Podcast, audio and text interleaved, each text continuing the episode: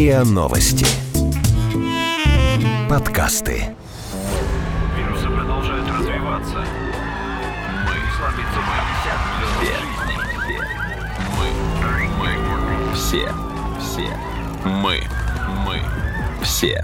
Умрем.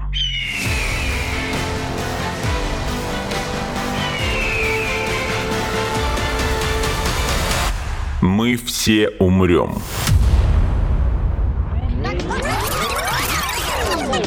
Но это не точно. Здравствуйте, это подкаст «Мы все умрем, но это не точно», где мы с научной точки зрения обсуждаем, что готовит Земле и людям обозримое будущее. Меня зовут Игорь Кривицкий. Мой сегодняшний соведущий – мой хороший друг Вадим Сливинский, переводчик и специалист по межкультурным коммуникациям. Привет. А наш сегодняшний гость – Иэн Макдональд, знаменитый ирландский писатель-футурист, мастер жанра киберпанк, лауреат премий Хьюга, Локус, БСФА и Филиппа Дика. Мистер Макдональд, сегодня мы хотели бы обсудить с вами то, насколько наша реальность близка к реальности киберпанка. Три главных столпа киберпанка, если я не ошибаюсь, это high tech плюс low life, то есть высокие технологии при низком уровне жизни, а также взлет и всесилие корпораций, а также тотальная глобализация, интернационализация и стирание малых культур. И все эти тренды, в принципе, можно сегодня увидеть э, в глобальном масштабе. Так что скажите, по-вашему, насколько мы близки к такому вот прям классическому, клишированному киберпанку? Я думаю, мы, как обычно, оказались в будущем, не заметив, как оно наступило. Мы уже какое-то время живем в киберпанке, как минимум с момента появления и развития жанра в 1980-х годах. Просто реальность развивалась не совсем в точности так, как предсказывал киберпанк. Нет никакого вируса, который взламывает компьютер у вас в затылке и заполняет сознание какими-то зелеными иконками, но вместо этого социальные сети закидывают вас фотками котят. И знаете, мне это нравится. Из классических признаков киберпанка в нашей реальности действительно есть огромные технокорпорации, которые обладают почти безграничной властью, но не знают, что с ней делать. Достаток распределяется не так, как раньше. Формируются неравные общества, где у одних накапливаются космические богатства, а у других, в общем, бедные беднеют, богатые богатеют. И еще. Раньше мы жили в более глобализованном обществе, но в отличие от канонов киберпанка, сейчас это не совсем так. Частично это произошло из-за технологий. Никто не мог предположить, что вместо того, чтобы искать новые контакты, люди начнут разбиваться на группы и в этих группах замыкаться. И сейчас мы существуем в информационных пузырях, э, в так называемых эхо-комнатах, где в вашем инфополе встречаются лишь те мнения тех людей, которых вы одобряете и которым доверяете. Это происходит на всем политическом спектре и по всему миру. Это та часть человеческой природы, которую литература не смогла предвидеть, что ли. Да, я думаю, мы пройдемся по всем этим темам сегодня. Очень хочется от вас послушать и про эхо-комнаты, и про разделенные культуры, но начать хочется с другого. Все-таки киберпанк это же, это же панк, ну, по крайней мере, когда-то он им был. Я помню, что это был такой всегда альтернативный контркультурный жанр, там, в 97-м году каком-нибудь книжки, издательство «Альтернатива» вот эти вот на желтой. Ты не можешь помнить 97-й, потому что тебе сколько было? Год? Два? Вообще пару месяцев, но, но я книжки помню зато. Еще можно было найти, даже вот лет пять назад пропали. Такой желтый, отвратительный совершенно бумаги, там не романсер Гибсона, по-моему, не романтик его перевели. Вот это как бы киберпанк. А сейчас это больше поп, чем панк. Ну да, сейчас скорее киберпоп, чем киберпанк. Как вы думаете, а почему так вышло? И как мы пришли к тому, что мы в прямом смысле слова потребляем киберпанк и игнорируем его нарратив про потребление эхо-комнаты, сидя в этих самых эхо-комнатах? Мы как бы смотрим на него, но в то же время не понимаем то, что он пытается нам сказать. Ну, так-то он и не был панковым никогда. Мне в 1976 году было 16 лет. Да, я старый. Так вот, 76 и 77 стали годами расцвета панков в Ирландии и Великобритании. С музыкальной точки зрения ничего подобного раньше не было. Это было революционно, это было протестно. Потом это явление переправилось в США и там превратилось в нечто другое. Американская идея панка, а из нее потом родился киберпанк, никогда не была, собственно, панковой альтернативой. В американской версии было много индивидуализма, это свойственно их культуре. Такая концепция – один против всех. В то время как классические панки – это группа «Мы панки». Это идентичность и культура, которые тебе позволяют присоединиться. Киберпанк эту суть, в принципе, уловил, но упустил вот этот вот коллективизм. Мы единое племя, мы новая нация, за нами будущее. В итоге у панков толком ничего не получилось. В последний раз похожее ощущение у меня вызывала культура рейва в конце 80-х, начале 90-х. У них тоже была идея о том, что можно жить по-другому, но при этом не нужно было бунтовать и орать до хрипоты. В общем, с моей точки зрения, киберпанк ошибся в том, что делал акцент на индивидуализм, а не пытался быть э, контркультурой, хотя являлся ей по факту. Может, поэтому мы и понимаем его не так. Ведь, повторюсь, киберпанк никогда не был панковым. А, тут Вадим придумал вопрос, до которого я сам не допер, но он мне очень понравился. Насчет жанра посткиберпанк. Да, потому что вас часто классифицируют как писателя посткиберпанка, и на самом деле очень сложно понять, а про что там пост. Так что если вы могли как-то, я не знаю, правда, знаете ли вы сами, но если вдруг... Насколько я понял, посткиберпанк означает не то, что мы говорим про то, что после киберпанка, потому что после киберпанка постапокалипсис. Посткиберпанк — это о том, что киберпанк произойдет не в далеком сайфайном будущем, а в ближайшие десятилетия. Вещи, которые я пишу. Ну, то есть, я много читал. Параллельные миры, магический реализм, высадка на Марс. И мне всегда было интересно представлять, какой путь я пройду до будущего от сего момента. Вот он я. Сижу в 2020-м. За окном дождь и глобальная пандемия. Какие шаги лежат между мной здесь и сейчас и тем будущим, которое я представляю себе. Поэтому мне нравится в своих книгах, например, «В реке богов», «Доме Дервиша», «Бразилии» размещать события в ближайшем будущем, чтобы попробовать представить, как изменится мир через несколько лет. Я не пишу пророчество. Это не задача научной фантастики. Мы просто показываем будущее, каким оно может быть и как можно жить по-другому. Например, в Бразилии... А, хотя нет, это было в Луне. Хотя и там, и там начало 22 века. В общем, я хотел соединить сейчас и тогда потом. Вот такие вещи меня интересуют. Да, я учусь этому на научной фантастике. Есть две основных школы написания научной фантастики. Классическая и эпическая. Первая берет какую-то одну вещь, изменяет ее и изучает последствия этих изменений. В этом очень хорош, например, британский писатель Адам Робертс. Он прям мастер. Он берет одну идею и препарирует ее вдоль и поперек. У него было произведение, где животным вживляли чипы, которые им позволяли говорить. И вот эту идею говорящих животных он изучает до конца. Лично я же тяготею к эпичной фантастике. Я считаю, что в будущем поменяется не что-то одно, а все. Потому что так происходит в современном мире. Меняется все, везде и одновременно. Меняются технологии, климат, политика. У нас глобальная пандемия. Все сразу претерпевает изменения. И именно это мне интересно. Эпичная научная фантастика в эпичном масштабе. И я наверняка не ответил на ваш вопрос, но это лучший способ описать, чем я занимаюсь, как и почему. Подкаст подготовлен в партнерстве с Российским фестивалем науки и технологий «Гик Пикник».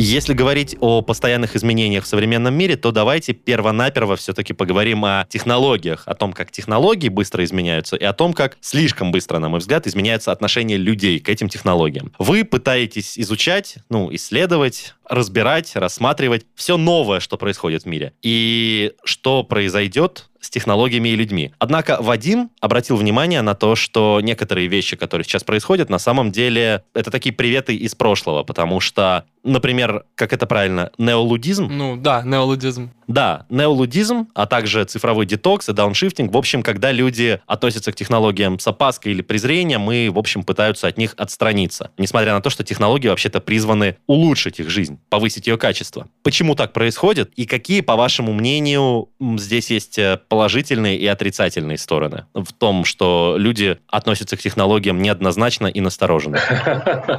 Um, Мне кажется, им не столько технологии так не нравятся. Сегодня так называемое приложение «убийца» — это социальные сети. И, на мой взгляд, это доказывает, что Жан-Поль Сартер был прав, когда сказал «ад — это другие». И потому Digital Detox — это скорее детокс от других людей. Постоянно знать подробности чужой жизни, узнавать и сообщать, кто что делает, это превращается в бесконечный и безостановочный процесс. Можно пройти цифровой детокс. Посмотрев Netflix, ты все еще используешь технологии, но ты отдыхаешь от других людей. Поэтому, мне кажется, то, о чем вы говорите, в основном происходит от излишней социализации, от которой нужно иногда отдыхать. Если подумать, откуда развелась культура ТикТока, который чуть ли не самое популярное приложение этого года, или почему популярен Инстаграм.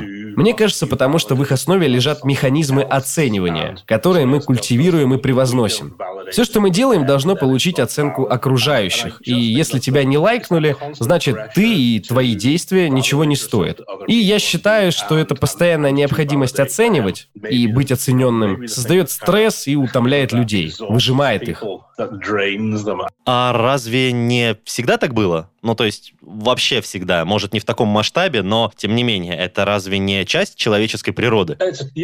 Ну да, но Инстаграм — это просто кокаин от мира социальной оценки. В короткий срок тысячи человек могут оценивать твой ужин, твой отпуск, твой наряд. Вместо долгого разговора один на один ты можешь получить свой лайк мгновенно и сразу от кучи людей. Ну, то есть, да, мы в этом отношении не продвинулись. Как вы и сказали, это всегда было частью человеческой природы природы. Просто сейчас мы эту особенность нашей психики раскормили, аж до диабета.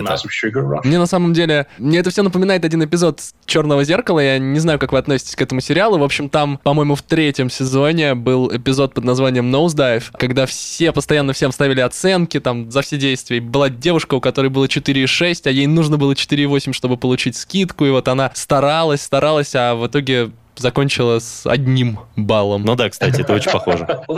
Вот да, я именно об этом. Это как китайская система социального рейтинга. Вообще один в один. Там все постоянно друг друга оценивают. И ты не можешь, например, остановиться в хорошем отеле, если у тебя низкий рейтинг. И государство тебя тоже оценивает. Постоянно. Вообще я большой фанат «Черного зеркала».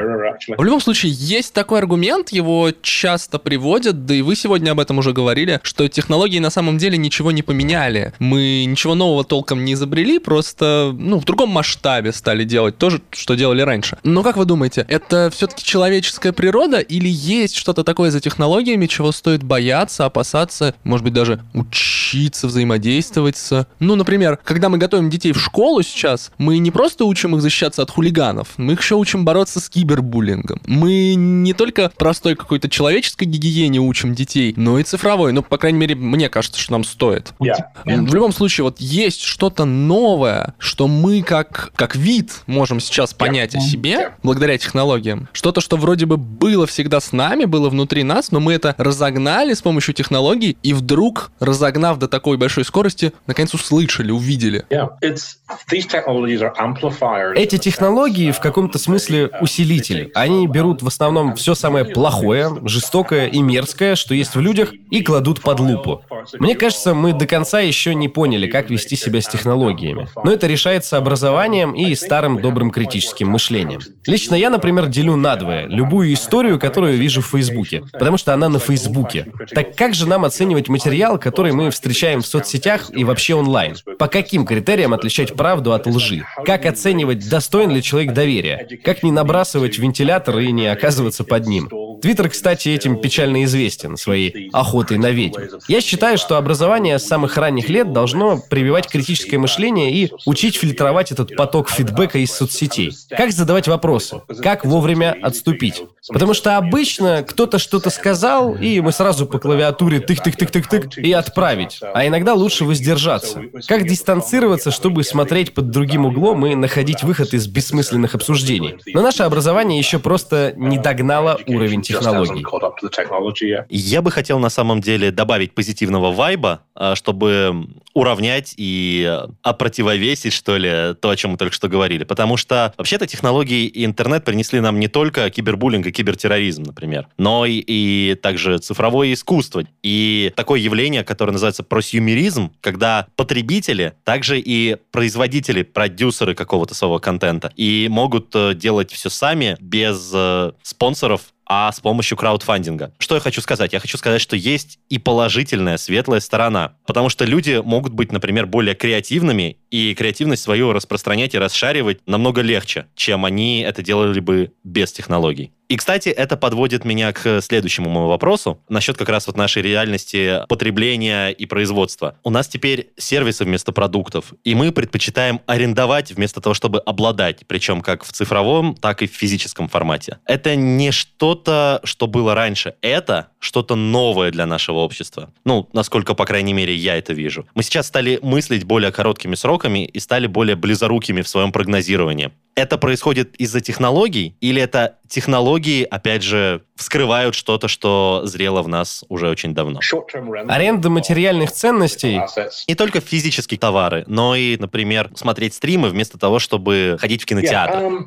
Ну да. Так вот, моя претензия к Apple Music и Spotify, я в итоге перестал ими пользоваться. Потому что они в какой-то момент удалили треки, что я скачал на телефон, и перезалили их в облако. Претензия в том, что у них слишком много контроля. Половина вашей звукотеки может просто исчезнуть. Так они типа защищают интеллектуальную собственность. Но вообще это не новое явление. Еще в 70-х Элвин Тофлер написал книгу «Шок от будущего» или «Футурошок». В ней он предсказал, предвидел, что многие физические вещи, вроде книг или кассет с фильмами, станут в будущем невесомыми и цифровыми. А владению люди будут предпочитать краткосрочную аренду или подписку. Лично у меня есть много физических книг. Мне нравятся книги как предмет. Ну и электронных книг у меня тоже прилично. Я не знаю, по какому принципу я выбираю, купить книгу в физическом или электронном формате. Наверное, где-то в подкорке идет процесс, который я не осознаю. Как писателя, меня расстраивает, что нематериальный продукт почему-то кажется ничего не стоящим. Но ведь это не так. И отсюда рождается интернет-пиратство. Мол, информация хочет быть свободной. Информация ничего не хочет. У нее нет желаний. Это люди хотят, чтобы информация была свободной, в свободном доступе. А я верю, что творцам нужно платить за их работу и потраченные усилия. Есть хорошая история, которая в свое время попала во все западные газеты. В один маленький бутик-отель в Дублине пришел э, соцсетевой блогер и сказал, «Дайте мне комнату с обслуживанием и завтраком, и я расскажу о вашей гостинице тысячам своих фолловеров. Для вас это будет классным освещением и рекламой». А владелец, по сути, послал его подальше. Блогер сразу завелся, а хозяин ему такой, «Да что ты можешь мне предложить? У меня в отеле полный аншлаг каждую ночь. Если ты типа пристройку мне соорудишь и ее заполнишь, нет, ты этого не сделаешь. Ты мне не можешь дать ничего, чего у меня уже нет. Так что вали вместе со своим гонором и своими соцсетями. Иди инфлюенсить в свой двор. Так что да, освещение в медиа не имеет универсальной ценности. Для меня, например, дополнительное освещение оборачивается лишь небольшим приростом продаж. Хотя да, то, что вы сказали, тоже правда. Людям стало легче творить и делиться своими творениями. Я на карантине развлекался тем, что скачал бесплатные программы для создания музыки и пытался неумело что-то насочинять. Я классический мужчина с кризисом среднего возраста и у которого есть целый альбом электронной музыки, который он наклепал у себя на чердаке. Так что да, такие вещи упрощают творчество и дают возможность им делиться. И, и я потерял ход своих мыслей. Мы все умрем.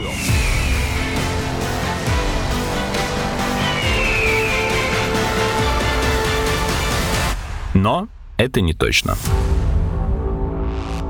Ну, позвольте мне тогда вас вернуть, может, не на тот же путь мыслей, но хотя бы на что-то параллельное тому, о чем мы говорим. Вот вы, например, упомянули, что вы удалили и не хотите пользоваться... Это был Spotify или Apple? А, оп, по-моему, то и то. Да, короче, вы отказываетесь пользоваться сервисами для стриминга музыки, которые принадлежат э, огромным IT-корпорациям, потому что вам не понравилась их э, политика контроля, если я правильно понимаю. Но ведь это их технологии. Они их изобрели, и у них есть полнейшее право управлять ими так, как им заблагорассудится. Разве нет? Ну, то есть мы часто считаем, что технологии и устройства — это, ну, данность. Но вообще-то нет. У них есть изобретатели, у них есть люди, которые их запатентовали. Да, службы техподдержки, кто развивает, разработчики тоже. Ну да, меня iTunes полностью устраивал в том виде, как он был. Но меня не предупредили о переходе на онлайн. По сути, между нами существовал некий социальный контракт. Я плачу им деньги и взамен получаю какие-то права и возможности. Но когда Apple Music перешел в онлайн, он удалил все файлы с моего компьютера. Все музыкальные файлы были стерты оферты? Это типа шантаж с требованием выкупа? Только ты платишь заранее. А, Да, разве ты не читал пользовательское соглашение? А, там, кстати, нет такого. А, Да ладно. Да, да, там нет таких пунктов. Дело-то больше в том, что с цифровыми стримингами есть тонкая-тонкая грань между тем, чем ты действительно владеешь, и тем, чем ты пользуешься. Опять же, э, вы говорили тоже про книги, про фильмы. Кинотеатры и библиотеки, пожалуйста. Библиотеки, ну, там, не знаю, с дремучих времен с нами. Цифровое искусство, цифровые технологии, они как бы, они материальные, их, их нет просто. И мы, получается, попадаем в философскую такую дилемму, потому что тут цепочку единичек и ноликов, мы можем их воспринимать как вроде бы физический объект реальности, но тогда им можно владеть, да, там его можно передавать, его можно продавать и так далее, и так далее. А можем воспринимать его в принципе как, ну, чистую информацию. А знание, информацию, ее нельзя запатентовать, ей нельзя владеть, она не покрывается копирайтом. И мне кажется, что вот все проблемы с теми же стримингами, они отсюда растут. Сейчас, если ты покупаешь фильм, там, например, на диске, там часто можно встретить мелким шрифтом оговорку, что на самом деле ты приобретаешь просто право. И при этом, если ты покупаешь себе альбом на пластинке ну, или на CD-диске, по крайней мере, ты саму физическую копию покупаешь. То есть ты можешь его разбить, ты можешь его подарить. Но вот с копию с него снять ты, кстати, все еще не можешь. А здесь есть разница между носителем и самим произведением искусства. А в цифровом варианте этой разницы нет, это одно и то же, те же единички и нолики. Ну да, есть такое. У меня есть внутреннее философское неприятие аренды как таковой. Деньги, полученные на аренде, не кажутся мне заработанными. Неважно, это аренда домов или чего-то еще. У нас на островах, кстати, сейчас кризис аренды. Стоимость аренды возросла, потому что она может вырасти, а люди все равно будут платить за крышу над головой. Но землевладельцы для этого ничего не сделали. Я считаю, что аренда информации это тоже вредно. Если ты чем-то владеешь, у тебя есть определенный уровень контроля. Если ты не владеешь, ты потребитель, у которого нет прав, кроме одного – потреблять. Если бы как-то можно было изменить этот баланс, скажем, дать больше прав пользователям подписок. Хотя на самом деле отношения зависят от образа мышления. Я бы прощался с Apple и их фашистским режимом и счастливо перешел на Spotify, потому что уже думал про их музыку по-другому. Это не мои треки, это моя подборка из их треков. Так что мое мышление поменялось за несколько лет. Но все равно дико бесит, когда тебе что-то нравится, а у тебя это отбирают из-за какого-то суда или юридического казуса. Если ты только изначально это не спиратил. Я не считаю, что я должен страдать из-за юридических казусов. Э, Решите их там между собой. А я пользователь, и у меня есть определенные ожидания от вашего продукта. Я хочу потреблять безболезненно и бесперебойно. Подкаст подготовлен в партнерстве с Российским фестивалем науки и технологий «Гик Пикник».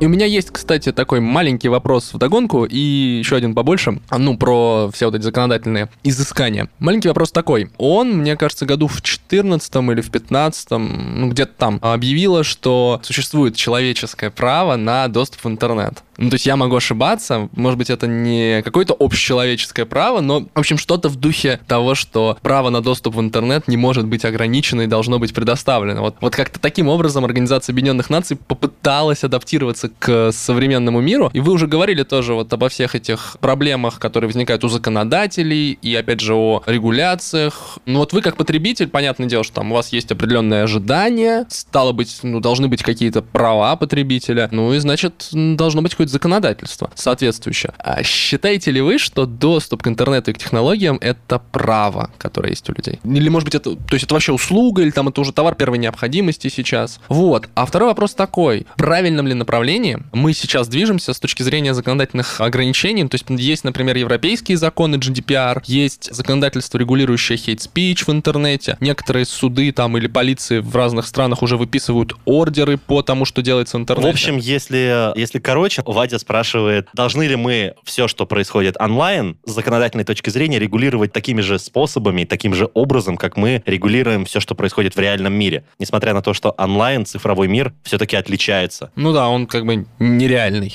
Да, он и количественно, и качественно отличается от реального мира. А интернет как общечеловеческое право. Я понимаю, откуда вообще началась эта дискуссия, ведь те места, где нет интернета, очень отсталые. То есть я, конечно, не использую использую слова «страны третьего мира», потому что это оскорбительно. Как насчет развивающейся страны? Тоже не то. Третий мир — фрактальная структура, там есть разные страны. А с другой стороны, в любом обществе, в любой стране можно найти свой развивающийся мир. Развитый, развивающийся, неразвитый. Все в пределах одной страны. Так что не только отдельным государствам нужен доступ в интернет, но еще и целым социальным стратам. У нас в стране на интернет все еще смотрят как на необязательную роскошь. В некоторых газетах мелькают уколы в адрес людей, которые тратят на подключение к сети свои пособия по безработице. Но нет, он необходим. Без него не получится иметь доступ к куче вещей и вообще функционировать как член общества. Интернет такая же необходимость, как пища и кров. Так что если отсутствие доступа к технологии становится почвой для ущемления прав, то да, доступ к технологиям должен быть законодательно охраняемым правом. А еще я забыл второй вопрос. Э, Напомните, пожалуйста. Стоит ли нам с законодательной точки зрения цифру, ну, точно так же воспринимать и оценивать как реальный мир? А Мы в правильном направлении движемся? Опять же, там, европейские регуляции. Законы о speech. Ну и вообще сам факт, что пишут законы, которые регулируют что-то, чего, ну, в принципе, в реальном мире нет. Или оно все-таки есть? и распространено. Мне кажется, проблема не в том, реально это все или нет, а в досягаемости и скорости распространения в цифровом мире. Ну, вы знаете, плохая весть весь мир обойдет, пока добрая весть шнурки завязывает. Информация разлетается быстро и далеко, а у людей может не быть э, внутренних фильтров для анализа того, что они слышат. И потом еще такая ситуация. Друг вам сказал что-то, а вы ему не можете сказать, мол, дружище, ты слушаешь какое-то дерьмо. Не, ну это смотря какие друзья. Я смотря, что приведу за дерьмо пример. они слушают. Я состою в любительском театральном кружке. В Ирландии их много. Сейчас мы не можем ни репетировать, ни тем более ставить спектакли, так что мы общаемся в WhatsApp. А также проводим квизы и вечеринки по Zoom. И в начале карантина кто-то прислал эту идиотскую городскую легенду о том, что э, какой-то врач в Китае сказал, что коронавирус можно победить, если полоскать горло соленой водой. В чатике это долго мусолили, а я думаю, да чепуха же, ну, бредятина. Ну, то есть, не знаю, помогает это или нет, но типа, что за доктор из Китая? Но поскольку сообщение пришло от кого-то, кого я знаю, я постеснялся во всеуслышание заявить, что это чушь. И вот дезинформация спокойно проходит дальше, потому что не хочется рисковать дружбой. А по поводу того, стоит ли цифровому и материальному миру равняться друг на друга, нет, это разные вещи. Но мы все еще не пришли к сознанию этой разницы. Разницы в протоколах, разницы в этике взаимодействия. Что в одном мире сработает, в другом нет. И мы еще только изучаем. В конце концов, интернету всего 30-40 лет.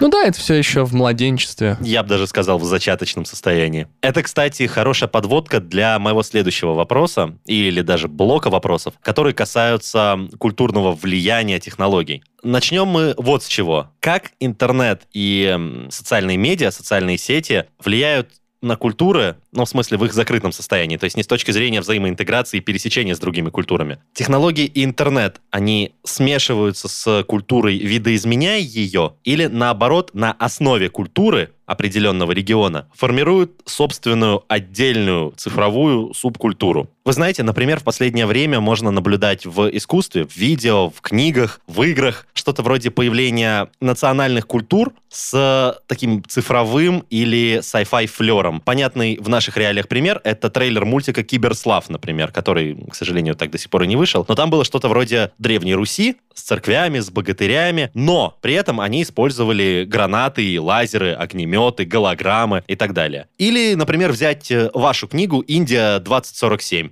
Это даже, наверное, более хороший пример. В общем, технологии придают культурам новый налет, новый вайб, новый спин, так сказать, и слегка их видоизменяют. Или это отдельная самостоятельная форма культуры, которая развивается параллельно или паразитируя на самой культуре как таковой. Хм, э, Я думаю, это не или-или, а и-и. Технологии всегда видоизменяют культуру, которую затрагивают. Но каждая культура использует технологии по-своему. Например, в Восточной Африке все перешли на мобильные сети задолго до того, как им провели кабельный интернет. В Китае тоже все мобильное. Я был там в прошлом году и не мог ничего купить, потому что у меня не было налички, а к их системе VPay я не мог подключиться подключиться, потому что она не распознавала карточки западных банков. И мне пришлось просить других людей покупать что-то за и для меня. Так что технологии могут одну дверь открыть, но другую закрыть. Возвращаясь к тому, о чем я говорил, культура не статична, она меняется постоянно. Я всегда считал, что если ты художник или писатель, то твоя задача после себя оставить культуру не такой, какой она была в момент твоего появления. Переосмысление классики — это хорошо. Мне нравится образ средневекового рыцаря в э, хай-тек броне. Это что-то очень характерное для нашего цифрового века. Взять что-то и наполовину переделать. Как гордость, предубеждение и зомби, например. Да, такое существует. Я вам рассказывал про свой театральный кружок. Я в нем срежиссировал несколько постановок, и в них все мужские роли играли женщины. Потому что мне интересно поиграться с гендерным ожиданием и стереотипами. Я думаю, желание что-то поменять, с чем-то экспериментировать и подвигать новые идеи восходит корнями к глубоким истокам нашей культуры, а технологии упрощают это и вытаскивают на поверхность. Мы все умрем.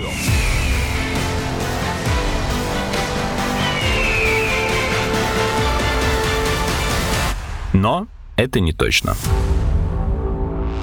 Да, вы уже говорили о том, как э, недостаток доступа, ну, например, к интернету может очень сильно замедлить какую-то культуру, страну. Ну, вот я считаю, что к культурам это тоже относится. И вы только что сказали про распространение, что оно происходит мгновенно, что это очень легко. И вот, например, не знаю, с ростом популярности дипфейков, мне кажется, мы вообще уже все видели, самое-самое дно. Все равно вот мне кажется, что вопрос меньшинств и малых народов, малых культур вот в таком контексте становится все более и более важным, потому что э, у нас одновременно есть огромная платформа для распространения, но она в обе стороны работает, она в обе стороны открыта. То есть ваш пример про Китай, он с одной стороны очень специфичный, потому что это все-таки Китай, у них есть этот большой великий китайский фаервол, а с другой стороны он все равно был связан с реальным миром. Вы там были, вы просто не могли физически заплатить. То есть это была проблема не цифрового мира, а в цифровом мире, ну, опять там, с цифровой точки зрения, с цифровой части нашей культуры, я не знаю, вот что нам мешает взять какую-нибудь маленькую, ну, там, как ее назвать-то, пусть она будет культурой аборигенов, ну, Папуа-Новой Гвинеи. А вот взять ее и просто высмеять на форчанах, и, или, например, эти люди, представители этих культур, из-за того, что у них, опять же, мало доступа к интернету, к технологиям, слабая экономика, они могут чувствовать себя хуже, они могут чувствовать, что они должны как-то подражать более развитым, более популярным в интернете, что ли, культурам, западной культуре. И таким образом можно просто потерять вот эти малые культуры, свою собственную уникальную идентичность. Собственно, есть ли такая угроза малым культурам и, в принципе, нашей общей человеческой культуре?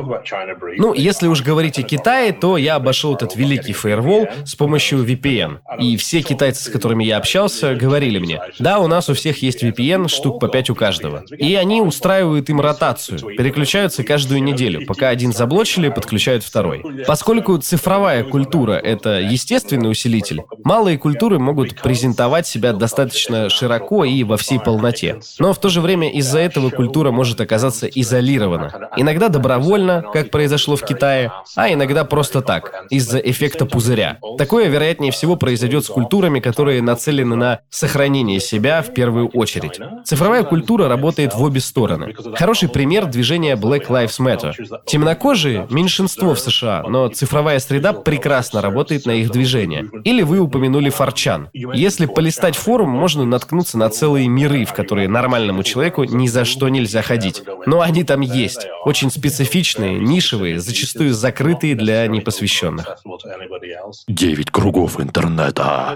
Однако даже такие закрытые микрокультуры могут пересекаться со внешним миром. Ну, не знаю, допустим, какой-нибудь фетишист по латексу и фуре на форчане может одновременно быть борцом за права женщин. Эти вещи не взаимоисключающие. То есть микрокультуру надо все равно изучать, глядя на нее в общем масштабе, не отделяя от остальных. Мол, прекратите на меня орать, и я вас выслушаю. Ну, тут я вообще хотел бы вам возразить по поводу того, что из-за интернета у нас все, ну, окуклится и станет э, абсолютно оторванным друг от друга. Китай в данном случае не лучший из примеров, потому что они всегда были изолированной культурой. Это исторически они отрезали связи с другими странами в течение очень-очень-очень многих лет, задолго до появления интернета. Зато в остальном мире можно увидеть, что культуры взаимоинтегрировались внутри Европы, между Европой и Россией. Даже в классическом английском языке есть очень много слов, которые вообще-то имеют э, французское происхождение. Даже самое базовое простое слово beautiful. Ну или там autumn. Да-да-да, и даже слово orange, например, оно в оригинале не из английского. В общем, что я пытаюсь сказать? Культуры в течение всей истории сливались друг с другом, пересекались. И что мы видим сегодня, и то, что предсказывают многие авторы киберпанка, это то, что культуры сольются в одну единую глобальную мегакультуру. Мне, например, очень понравилось то, что Гибсон описывал в нейроманте, нейромантике, нейромансере, как бы в зависимости от перевода. Во всем мире царит культура, которая является смесью американского и японского подхода к корпоративной культуре. Даже языки слились, и в английский вошел японский жаргон. Такие слова появились, как salaryman, ну то есть salaryman, человек, который сидит на зарплате, но вот произносимое с японским акцентом. В общем, мир пытался прийти к некой культурной сингулярности, кажется, с самого начала. Технологии а в частности интернет, этот процесс ускорят? А если да, то это будет к лучшему или к худшему? Конечно, большинство вещей движется в сторону гомогенности, хотя тому могут возникать препятствия. Вот вы упомянули английский язык, который, по сути, язык интернета. И это идиотски сложный язык, его трудно выучить. Еще и с бессмысленной фонетикой, да и слушать его неприятно. Однако по ряду исторических причин он стал главным языком мирового общения. При том, что испанский гораздо легче учить, он намного лучше звучит и у него намного больше носителей. Но, тем не менее, язык интернета — американский английский. Возвращаясь к теме. В интернете вещи не только соединяются, но и наоборот. Тот же английский на своей периферии постоянно принимает новые формы. Есть мемы или короткое время назад был lead speak. Я это приветствую, мне нравится хаос. Когда все в единстве, это скучно. Хотя бывают забавные казусы. Мне очень доставляет, например, что маленькая Франция – самый большой потребитель гамбургеров из Макдональдса. После США. Французы тащатся от бигмаков. Кто бы мог подумать. А идея мировой гомогенности Гибсона меня всегда напрягала. В его поздних книгах вся его теория будущего вертится вокруг брендов и товаров. Это неплохо, я понимаю, откуда такие мысли и к чему он клонит, но корпоративная культура, она же очень простая и одновременно очень разрушительная. Она не может контролировать твою повседневную жизнь. Да и большинство товаров вообще-то ненужное дерьмо. Кока-кола так себе продукт, например. Большинство марок одежды это просто футболки и свитшоты с логотипами на них. Так что весь мир превращается по сути в один огромный рынок. Хотя, если подумать, это не ново. Подкаст подготовлен в партнерстве с Российским фестивалем науки и технологий «Гик Пикник».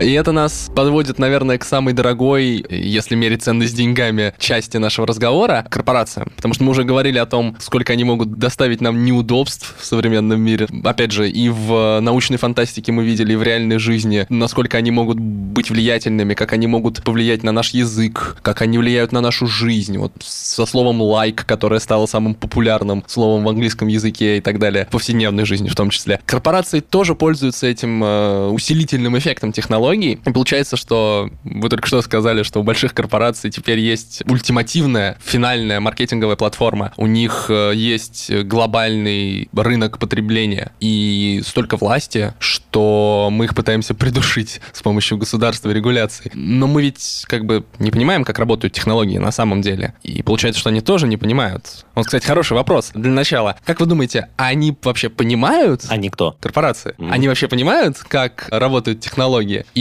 на самом деле они такие какие-то большие секретные злодеи, которые нас э, с помощью технологий пытаются подчинить. Или они просто ну, точно так же, как и мы, в струю пытаются попасть. Экономические оппортунисты. Ну, они должны быть экономическими оппортунистами по самому определению капитализма. Идеальная корпорация вообще сама ничего не производит, а зарабатывает на обмене и перепродаже, используя любую возможность. Но вообще я с вами согласен. Мне кажется, что большинство IT-компаний имеет лишь смутное представление о том, что они делают. Однажды они решили попробовать, что будет, и теперь они самые богатые и влиятельные корпорации на планете. Они могли бы оказать положительный эффект на мир, если бы перешли на электричество из зеленых источников. Это был бы мощный посыл, особенно для топливной индустрии. Но все-таки я не думаю, что они в полной мере знают, как распоряжаются своей властью. И, господи, у них просто худшие директора. Марк Цукерберг или Илон Маск? Кто спроектировал им лица? Ну, логично, что IT-гигантами управляют роботы. Ну да, знаете, большинство предпринимателей в сфере технологий когда-то посещали фестиваль Burning Man. И, видимо, они до сих пор мнят себя теми креативными и контркультурными фриками, но это не так. Они строят космический флот, черт возьми. Это уже уровень не Burning Man, а злодеев из Джеймса Бонда.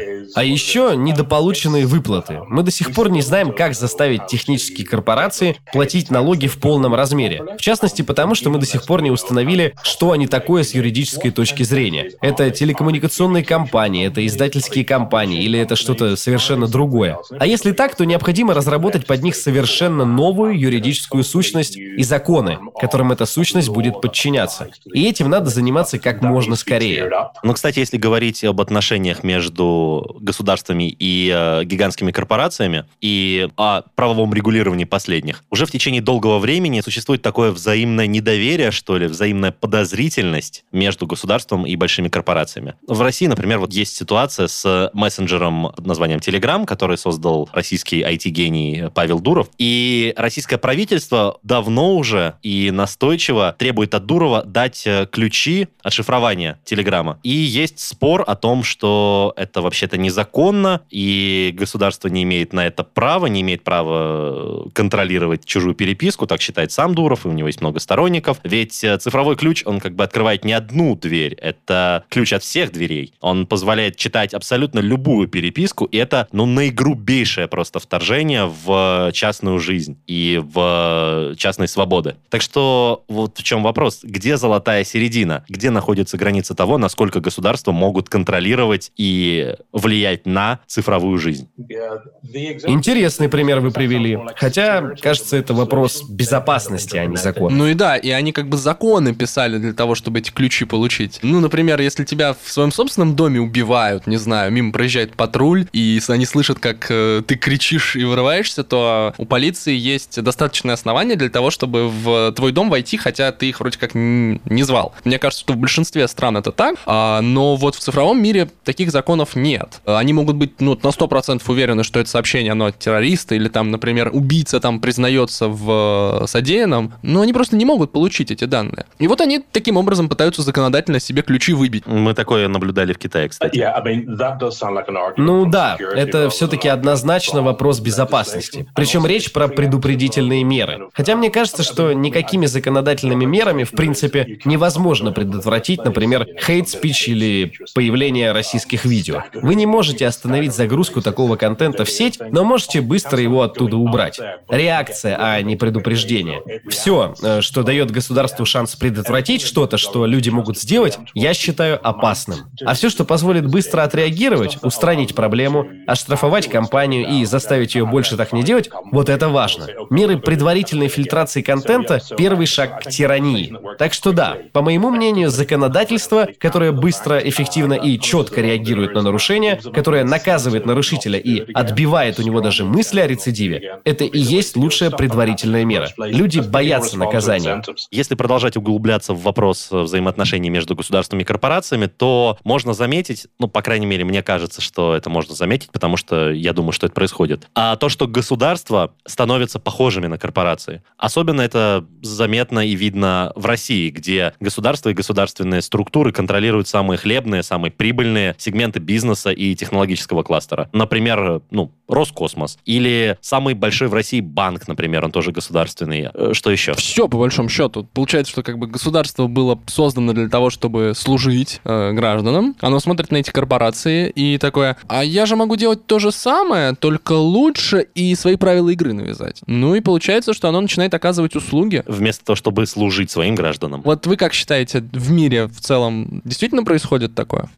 Да, это распространенное мнение. В Британии так и случилось. Все было приватизировано, потому что считается, что частные компании более эффективны и лучше реагируют на изменения рынка. Сюрприз. Нет, они не более эффективны. Мне кажется, я помню скетч из шоу Фрай и Лори, что в какой-то момент приватизировали полицию. О, да, да, я тоже помню. И думаю, в какой-то момент это произойдет. В Британии, например, многое отдано на откуп частным охранным компаниям. Например, во время Олимпийских игр 2012-го частная охранная компания GFS Security, посмешище для всей Великобритании, они выиграли тендер на обеспечение безопасности Олимпиады. И они не справились, потому что они бесполезный кусок корпорации. Вместо них безопасность обеспечивала армия. Армия, кстати, справилась прекрасно, ведь это их работа. Миф о том, что частные компании эффективнее, очень живуч. Мол, что они лучше реагируют на изменения рынка. Да чепуха это, ни одна компания не хочет прогибаться под рынок. И любая компания, которой это удается, станет монополией.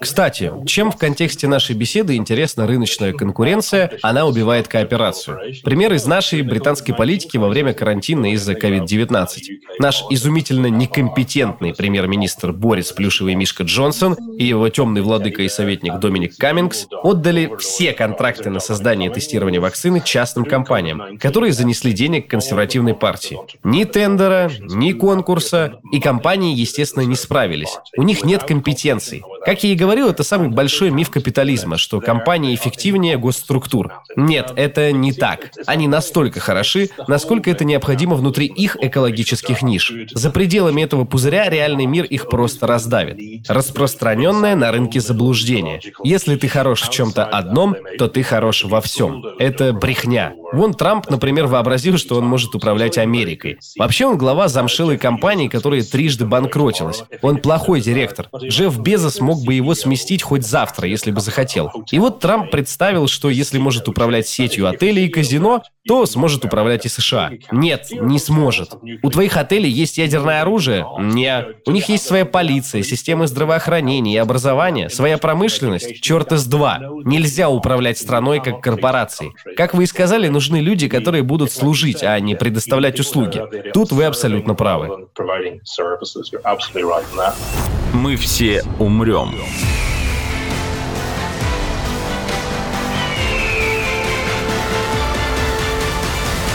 Но это не точно.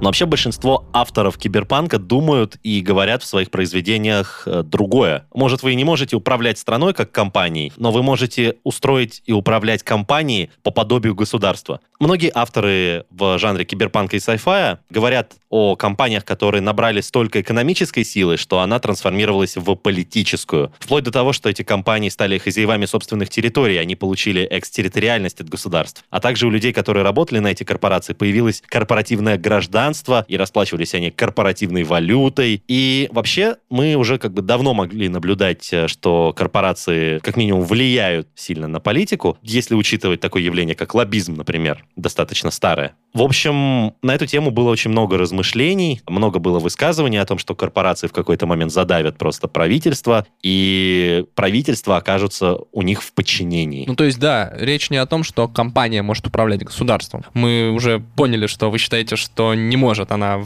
обязательно провалится, не справится. Ну, а вот с точностью да наоборот корпорация просто подчинит, сломает нас силой, властью, надо будет частной армией. И все мы вместо граждан станем... Сарарименами. Ага, сарарименами. Как вы думаете, это возможно? Я бы хотел кое-что добавить. Абсолютно не обязательно для корпорации, чтобы нас подчинить, э, использовать для этого частную армию. Есть более тонкие, мягкие методы влияния. Корпорация может просто получить контроль над большим э, количеством аспектов нашей повседневной жизни. Сегодня уже мы видим, как цифровые банки предоставляют другие сервисы, помимо непосредственно банковских, такие как э, подписки на видео. Ну, то есть, да, это такой философский вопрос. Орвелианское будущее против хакслианского. Я, я не знаю, как по-другому сказать. Да, это интересно. Особенно про корпорации, которые выпускают свои деньги. Какое-то время назад Facebook пытался запустить свою цифровую валюту. И она провалилась. Она не работала так, как ожидали создатели. Вы ведь именно об этом и говорите. Корпорации пытаются брать на себя обязательства государства. В каком-то смысле биткоин и все эти, как их там... Криптовалюты. Да, да, деньги на блокчейне. Это же, по сути, частная валюта, не подконтрольная национальному банку. Но в этой системе очень высокая энтропия, так как расходы электричества растут по мере добычи биткоина и по мере удлинения цепочек вычислений. Значительная доля мировой энергосети сейчас занята, по сути, бесполезной нагрузкой, производя бесполезные вычисления и считая блокчейн. Корпорации раньше подчинялись естественному бизнес-циклу. Они зарождались, росли и крепли, потом умирали и распадались, и новые компании кормились на трупах предшественников. Сегодня, мне кажется, корпорации не хотят подчиняться этому циклу. Они сделают что угодно, чтобы жить вечно и добиться монополии. А как вы думаете, вот могут ли они естественным путем э, преуспеть в этом? Вполне возможно, вполне. Я член организации The Long New Foundation. Вы могли о ней слышать. По сути, они пропагандируют долгосрочное планирование. Люди очень плохо думают наперед, особенно на большие отрезки времени. Мы можем представить, что было 7 миллионов лет назад, но мы не способны представить себе 7 миллионов лет в будущем. Мы так-то и 700 лет в будущем с трудом представляем. И The Long New Foundation пытается учить людей долгосрочному мышлению. Они проектируют устройство под названием «часы долгого сейчас». И эти часы на 10 тысяч лет, они тикают раз в год, бьют раз в столетие и будут идти 10 тысяч лет внутри какой-то горы. И я думаю, что многие компании хотели бы стать такими вот корпорациями долгого сейчас. Хотя бы такими же долгими, как католическая церковь. Она просуществовала около полутора тысяч лет почти без изменений. Мне кажется, что мы вступаем в эпоху такой концентрации богатства и технологий, что корпорации, которые сейчас взлетят, будут существовать всегда. Ну или хотя бы как минимум 8-10 столетий. Потому что если кто-то и мыслит далеко наперед, то это корпорации, а не государство и уж точно не отдельные люди. Ну, в общем и целом, из того, что я услышал, из того, что я запомнил из нашего с вами разговора, я делаю следующий вывод. С этим можно, конечно, не соглашаться, но мы все-таки семимильными шагами приближаемся к тому, что называют э, основными столпами киберпанка. Все объемлющие, все поглощающие, все подавляющие технологии и их э, неизмеримое влияние на нашу жизнь. Гигантские корпорации, которые контролируют эти технологии, с помощью чего получают э, огромное влияние на наши жизни и в какой-то момент становятся государствоподобными. И культуры навсегда изменяются, может быть, сливаются, но, однако, никогда не стираются и не исчезают до конца. Если подытожить, насколько мы близки к киберпанку, кибер уже здесь. Надо только не забывать про панк. Меньше кибер, больше панка. Мне это вообще-то очень нравится, потому что это ровно та мысль, с которой мы начали. Да, надеюсь, они не начнут бить себе такие татухи. И на этой ноте, она прекрасная, я бы, к сожалению, хотел закончить этот разговор и этот подкаст. Огромное вам спасибо, мистер Макдональд. Вам спасибо, это было удовольствием. Классный разговор, обмен интересными идеями. Вообще бомба. Спасибо.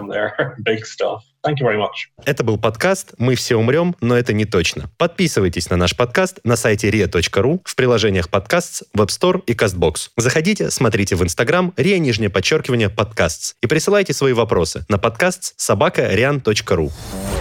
Вирусы продолжают развиваться.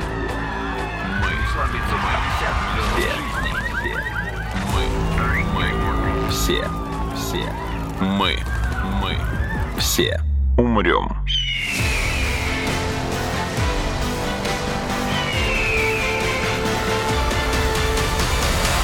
Мы все умрем.